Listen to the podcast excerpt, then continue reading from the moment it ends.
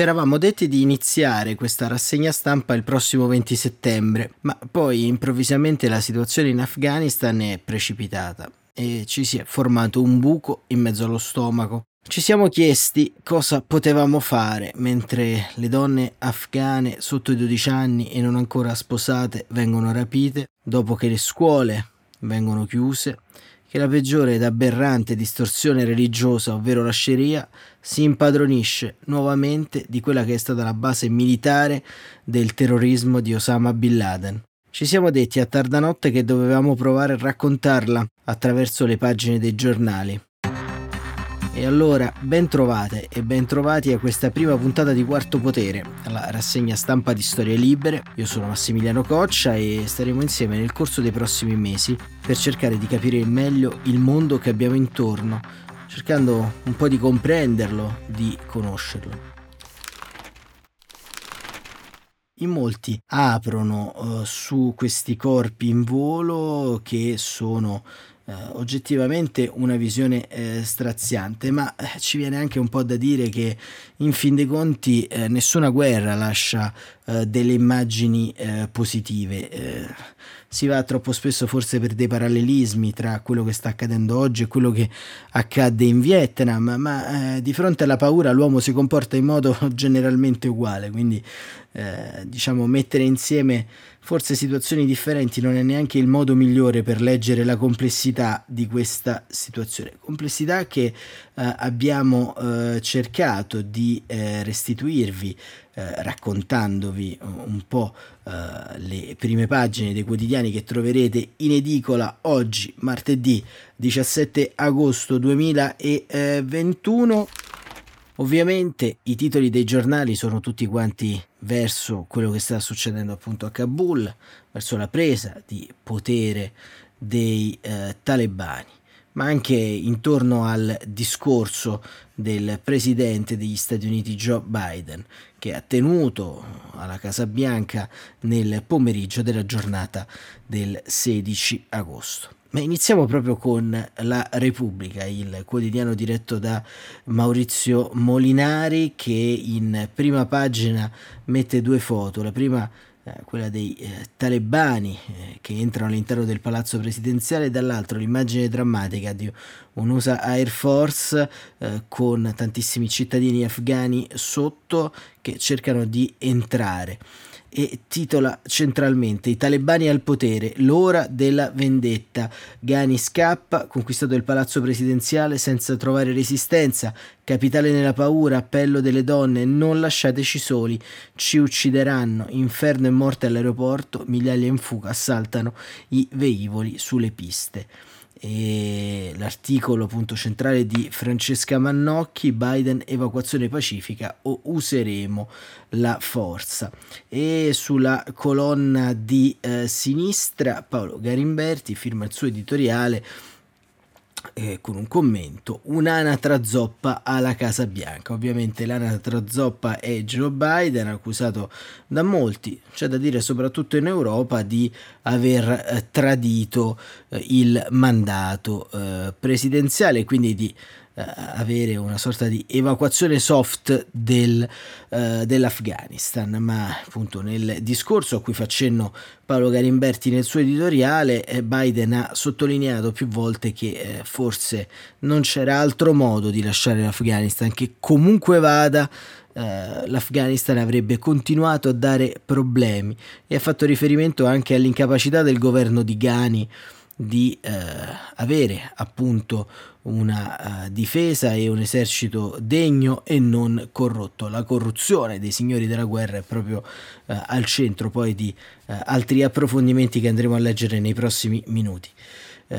quegli uomini che cadono è invece l'editoriale dello scrittore Gabriele Romagnoli, sempre su Repubblica si riferisce all'immagine drammatica che avrete riscontrato sui social network, visto dove si vede appunto Uh, due uomini che uh, nel tentativo di uh, arrivare oltre i, i, confini afghani si sono letteralmente attaccati alle ali e al carrello dell'aereo statunitense e sono precipitati nel vuoto. E ancora sulla colonna di destra, l'anticipo appunto di quello che troverete all'interno di Repubblica, eh, un editoriale di Bernard-Henri Lévy, lo scrittore, filosofo intellettuale francese, che titola Una macchia sulla storia dell'Occidente, un articolo del generale Massoud invece eh, una sorta di lettera aperta, generale Massoud ricordiamo eroe della prima resistenza ai eh, talebani di Osama Bin Laden, aiutate la resistenza. Eh, e ancora un'intervista di Stefano Cappellini ad Enrico Letta, la democrazia non si esporta con la guerra, dice il segretario Dem. E cambiamo eh, testata, andiamo ehm,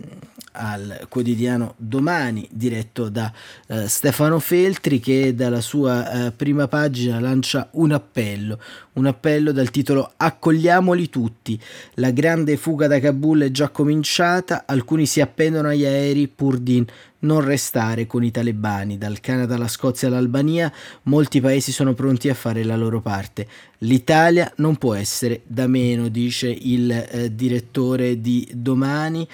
Eh, che eh, scrive il governo canadese ha già eh, una pagina online per raccogliere la disponibilità di tutti quelli che si vogliono mettere a disposizione per accogliere i profughi afghani in fuga dopo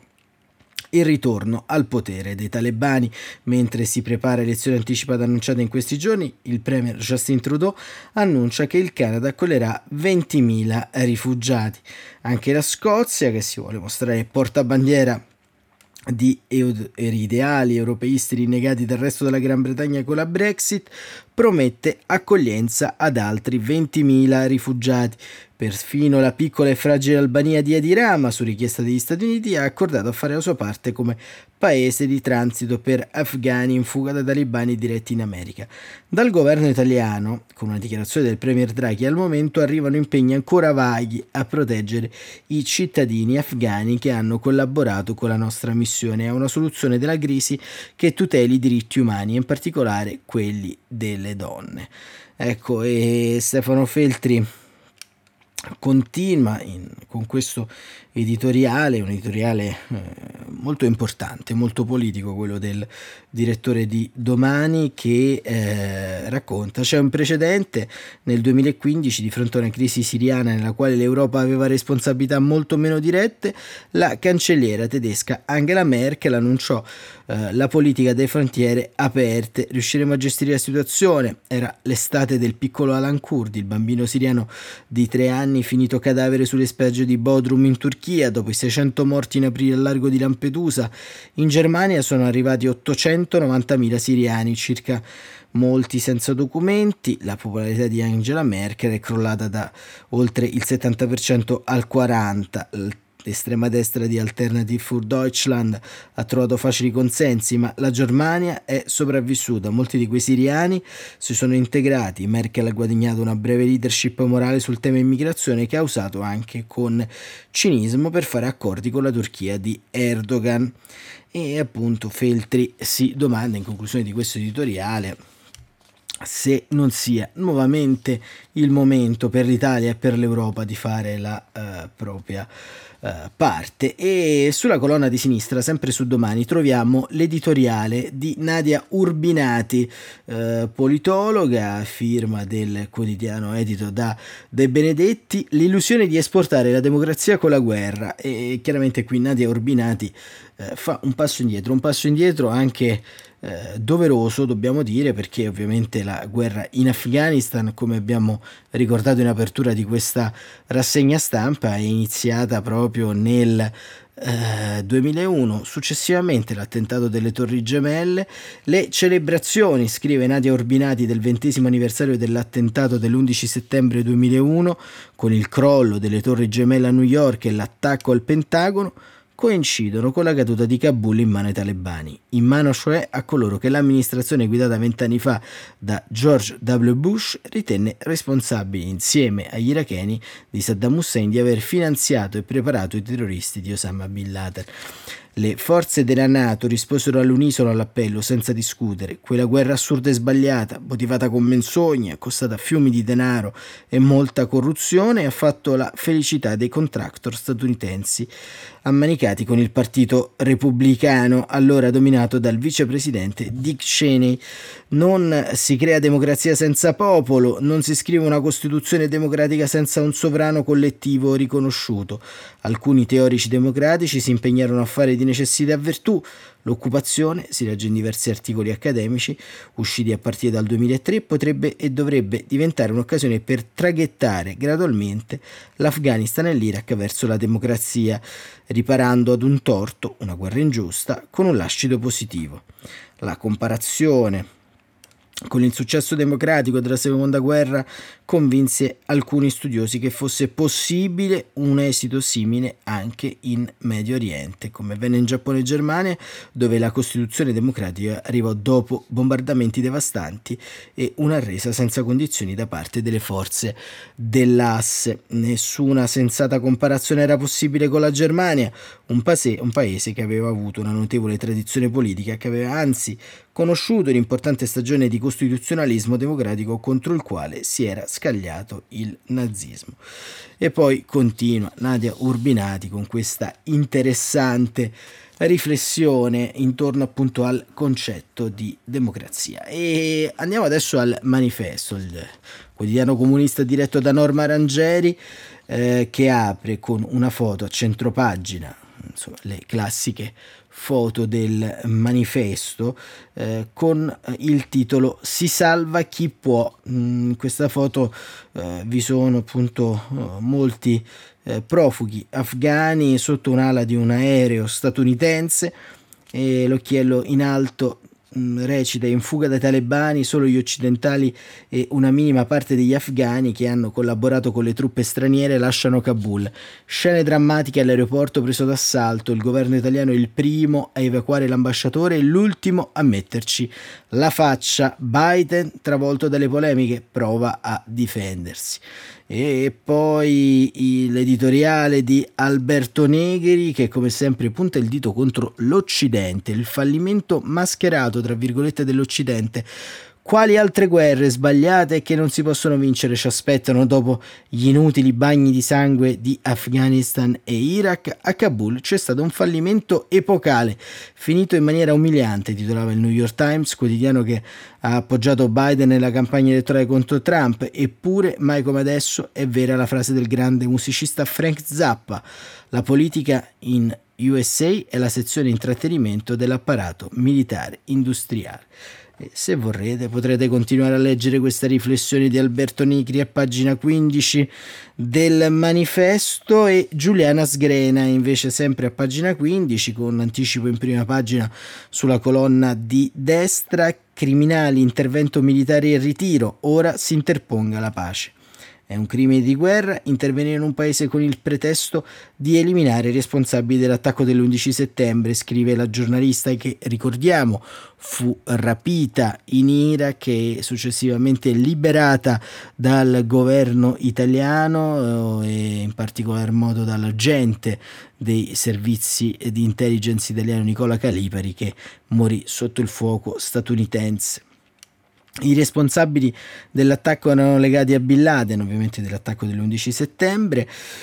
che ha vissuto in Afghanistan ma è stato ucciso in una situazione discutibile in Pakistan nel 2011. Comunque l'intervento occidentale in Afghanistan non ha sgominato Al-Qaeda. A pagina 15 questa è l'idea di Giuliana Sgrena e c'è una vignetta poi di Lele Corvi con una statua della libertà che eh, parla con una donna con il burka e la statua della libertà dice 20 anni a esportare democrazia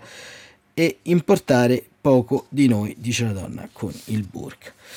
E andiamo al giornale diretto da Augusto eh, Minzolini, ovviamente un giornale di tutt'altra sponda politica rispetto al manifesto, eppure diciamo eh, il caso delle convergenze parallele, però eh, diciamo, hanno una visione comune. Afghanistan, disastro totale, il tramonto dell'Occidente, indietro di vent'anni i talebani prendono il potere, parte la caccia casa per casa, jihadisti già tornati in libertà, ma Biden se ne lava le mani. Draghi, nell'occhiello basso, aiutare chi è in pericolo, il cavaliere cavaliere ovviamente Berlusconi, eh, si muova la Nato. E Augusto Minzolini nelle prime righe dell'editoriale dice il tramonto dell'Occidente, prendendo in prestito il titolo di un libro del filosofo Oswald Splenger, così si potrebbe eh, definire questo tornante della storia che vede i talebani risorgere vent'anni dopo sulle ceneri dell'alleanza occidentale che era nata come reazione all'attentato delle Torri Gemelle, quei corpi che cadono da un aereo dell'aeroporto di Kabul che ricordano quelli che precipitarono da un elicottero da Saigon dalla Twin Tower, rappresentano l'immagine non solo della fuga degli Stati Uniti e delle loro responsabilità, ma dell'intero Occidente. Una disfatta di cui sono chiari i problemi, che pone nel presente eh, meno nitide e per questo preoccupanti le conseguenze future. Sul presente, scrive Minzolini, è evidente che il controllo talebano dell'Afghanistan offrirà al terrorismo islamico un nuovo riferimento internazionale e un possibile stato ospitante, cioè le ragioni della guerra di due decenni or sono. E conclude Minzolini eh, ritornando con il parallelismo relativamente al Vietnam e dice il Vietnam riguardò solo gli Stati Uniti, l'Afghanistan avrà ripercussioni sull'intero Occidente, specie se sono scelte che incidono sullo scacchiere mondiale, dietro la disfatta di Kabul si staglia infatti l'ombra della Cina, il suo desiderio di mettere in discussione i vecchi equilibri in ossequio alle proprie mire egemoniche in economia e non solo. Poi un articolo sul taglio centrale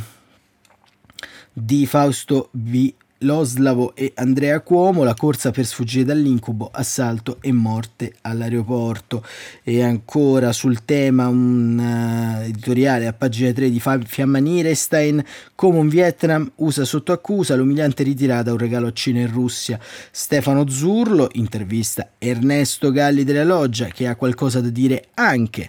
sull'invasione dell'Afghanistan e sul ritiro degli Stati Uniti e quindi sull'avanzata dei talibani è un fallimento globale, traditi valori e promesse.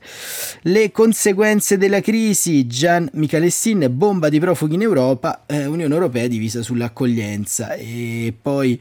questa parentesi purtroppo tragicomica, eh, tragicomica perché se fossimo un paese serio ci sarebbe da disperarsi, ma visto che siamo un paese tendenzialmente comico, appunto diventa tutto tragicomico. Di Maio beccato al mare mentre a Kabul è l'inferno. Il ministro degli esteri è il mirino. Ecco, questa è diciamo una fotografia con il ministro eh, degli esteri Luigi Di Maio che mentre insomma, eh, si vive una situazione di estrema tensione a livello eh, diplomatico eh, si trovava nel mare del Salento in compagnia del presidente Michele Emiliano e del ministro Boccia eh, in eh, diciamo atteggiamenti scherzosi, mettiamola così, una uh, fotografia che non è passata inosservata al giornale di Augusto Minzolini e Luca Geronico firma l'editoriale di apertura di Avvenire, torna la notte su Kabul. Presa la capitale in Afghanistan, i Taliban programmano l'Emirato Islamico, la fuga degli occidentali, vittime all'aeroporto tra chi cerca la salvezza all'estero. Draghi, proteggeremo chi ha lavorato con noi. E poi Marina Corradi, il racconto a Herat gli occhi belli delle alunne nascoste dal burka e fa proprio il punto. Marina Corradi con una penna molto delicata eh, su quello che ovviamente non ci sarà più in Afghanistan, ovvero istruzione libera e gratuita, inizio di un percorso di paridicità dei diritti per le donne, eh, ma eh, soprattutto l'idea di un futuro il più possibile eh, europeo. L'editoriale nel taglio di destra scusate, di sinistra su avvenire di Andrea Lavazza, vent'anni svaniti in dieci giorni, gli afghani e noi, non ripetere il passato, un'avanzata durata dieci giorni per ribaltare vent'anni di occupazione e di sostegno a una transizione alla democrazia, l'impietosa differenza temporale tra le riprese dell'Afghanistan da parte dei Taliban e gli sforzi dei paesi occidentali impegnati nella coalizione che rovesciò il primo Emirato dice molto sul paese e sugli errori commessi in due decenni. E Avvenire insomma ovviamente poi prosegue nella sua prima pagina con altri temi che ovviamente sono fuori dalla portata dello speciale di oggi sull'eutanasia, referendum adesso rischio vicino, insomma le, raccolte 500.000 firme dell'associazione Luca Coscioni di Marco Cappato e quindi diciamo eh, qui tutto l'allarme del quotidiano della conferenza episcopale italiana, ma andiamo avanti perché il foglio... Eh, diretto da Claudio Cerasa, eh, la vittoria infinita dell'Emirato Islamista, eh, un horror internazionale 8 puntate del bravo Daniele Raineri che nel corso di questi mesi, ma possiamo dire anche di questi anni, è stata una voce autorevole e attenta su quanto accade in Afghanistan, in Pakistan, in tutti quanti quei paesi che di solito sono dimenticate dalle cronache quotidiane e che ritroviamo purtroppo eh, solamente in queste occasioni, in occasioni drammatiche, ma eh, leggere gli articoli di, di Daniele Raineri ci dà l'opportunità di comprendere che le crisi non iniziano nel momento in cui si dichiarano, ma in qualche modo hanno un ego più ampio e più vasto. Eh, la vittoria infinita dell'Emirato Islamista nel collasso afghano, scrive Daniele Raineri, l'anello debole che ha ceduto non è l'esercito di Kabul ma la politica occidentale. È un articolo tutto da leggere e, e poi c'è Cerasa che... Eh, ad un certo punto forse non si accorge del dibattito eh, che vi è fuori dalla redazione del foglio e eh, lancia un appello alle femministe. Cosa significa il ritorno del burka? Femministe, ci siete? Nel 2001 una guerra giusta liberò le donne afghane, la decisiva questione tra islamismo e libertà eh, ecco, diciamo, eh, vent'anni dopo Cerasa ci dice che era una guerra giusta, tutti le fanno vedere, ma nessuno le spiega. Baik è un piccolo distretto situato nel nord dell'Afghanistan, a poco meno di 20 km da Mazar-e Sharif, e nel dramma quotidiano vissuto dall'Afghanistan di oggi, la storia di eh, Balk rappresenta da giorni uno spaventoso squarcio sul futuro del paese. Balk è stata riconquistata dai talebani già un mese fa, un mese prima della fuga in elicottero da Kabul dei diplomatici americani e pochi giorni dopo la riconquista dei talebani. Insomma, a Balk ci racconta Cerasa, che eh, non c'è stato, ma sicuramente qualcuno gliel'avrà raccontato, che eh, ovviamente si eh, è ritornati alla situazione del 2001 e qui poi appunto eh, Cerasa nei due decenni di occupazione da parte delle forze della coalizione mentre le femministe di mezzo mondo erano impegnate a condannare l'Occidente guerrafondaio le donne afghane hanno guadagnato preziosi diritti. Ecco eh, questo eh, articolo editoriale di Cerasa in qualche modo eh, punta il dito contro le femministe occidentali perché insomma secondo lui non eh, guadagnavano diritti mentre le donne afghane guadagnavano diritti come se le battaglie per il, eh, per il MeToo e contro la violenza di genere e per un linguaggio paritetico fossero delle gite al mare. Ma eh, Giuliano Ferrara con la consueta maestria chiude la, la prima pagina del foglio eh, eh, con un punto di vista inedito, perché come è andata a finire? Vista dalla parte dei talebani, erano i nostri figli di puttana, ora siamo costretti ad ammirarli, strano capolavoro della storia. Vederla dalla parte dei talebani, scrive Giuliano Ferrara, è praticamente impossibile. Noi disprezziamo illuministicamente la loro signoria sulle donne, il loro odio per l'istruzione femminile e in genere per educazione laica, il rifiuto radicale di musica e cultura. Consideriamo Fosco come un incubo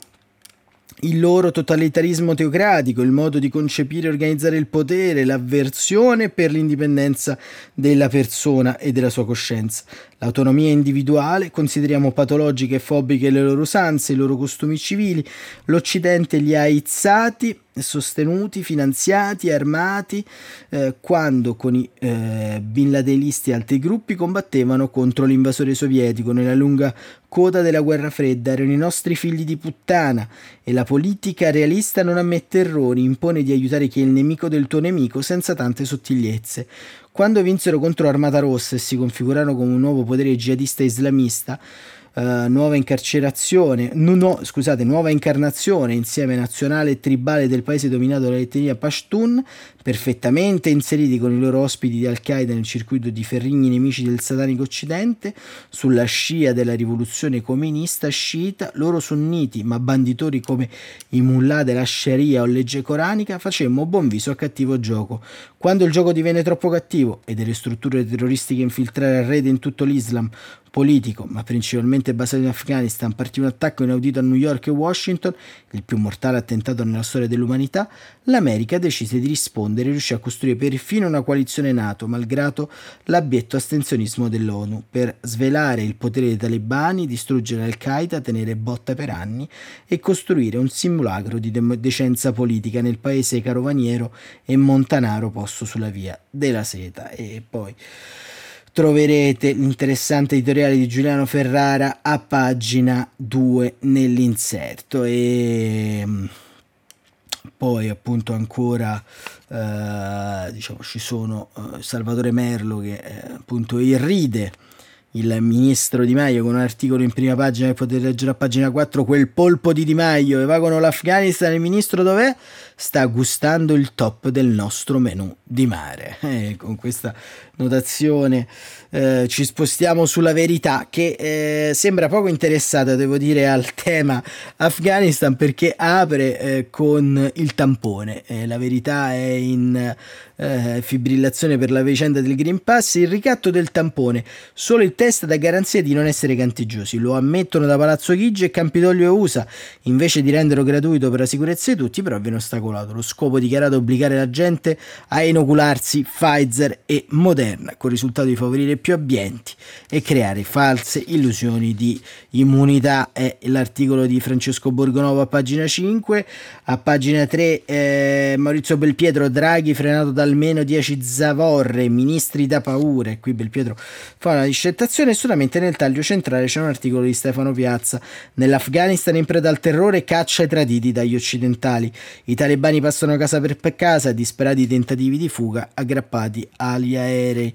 e ancora spiaggiato mentre cade Kabul gli alleati eh, di Italia Viva all'assalto di Di Maio qui facciamo riferimento a, quel,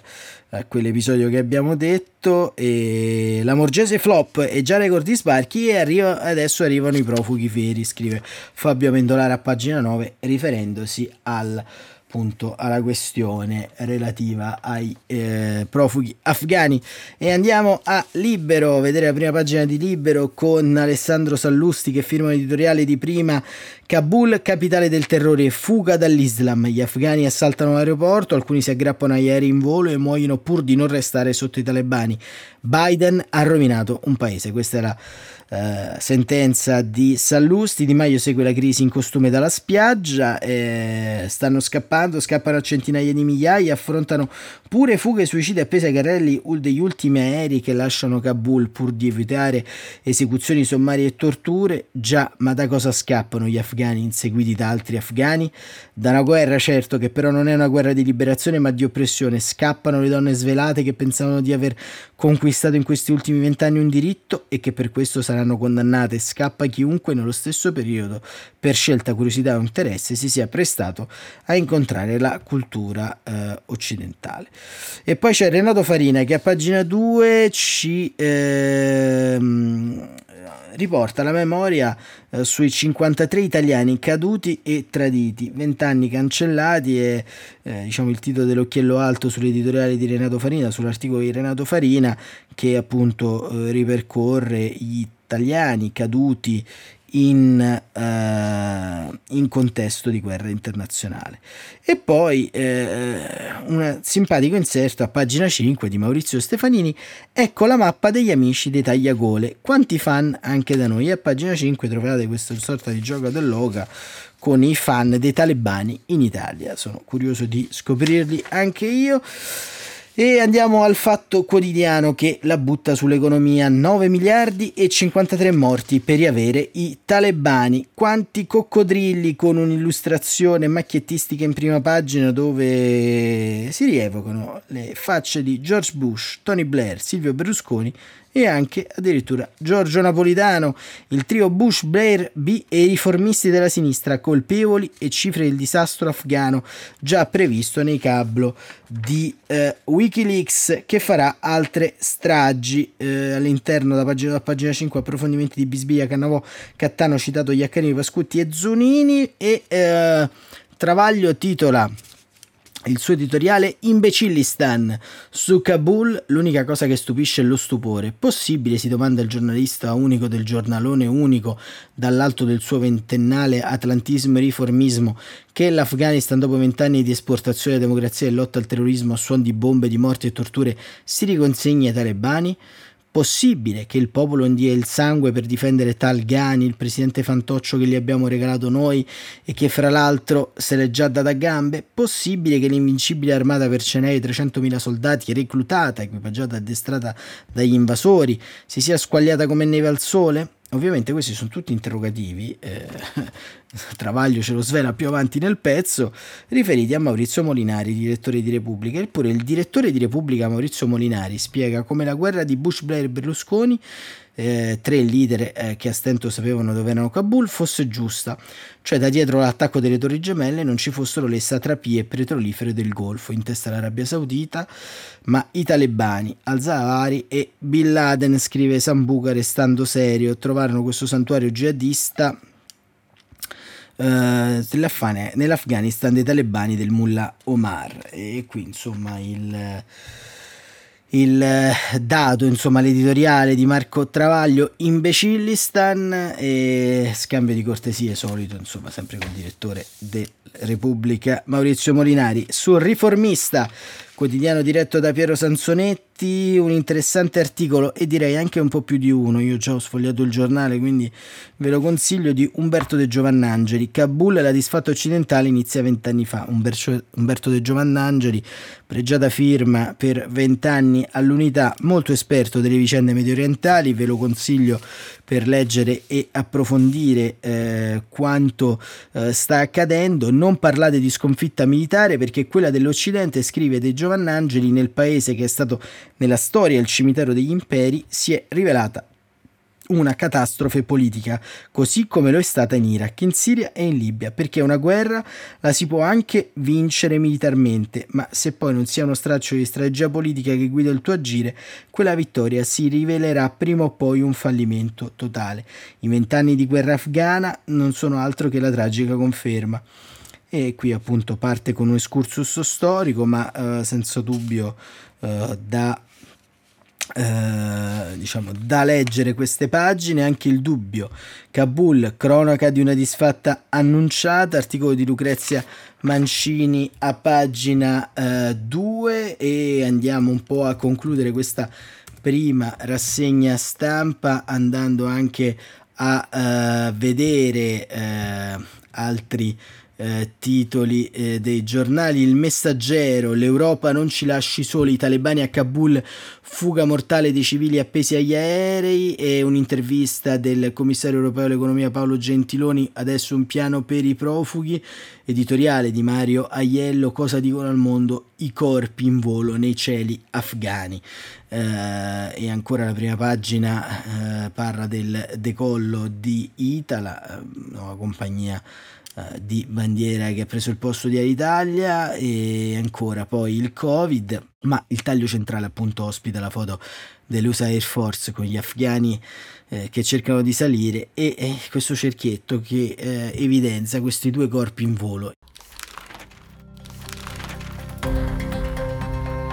Questa è Quarto Potere, la rassegna stampa di Storie Libere. Io sono Massimiliano Coccia e vi auguro un buon proseguimento di giornata sperando che questi minuti passati insieme, questa mezz'ora passata insieme vi abbia dato l'opportunità di capire un po' meglio quello che raccontano i nostri giornali, le nostre colonne di stampa e quello che eh, ci sta un po' succedendo intorno. Buona giornata e buon proseguimento.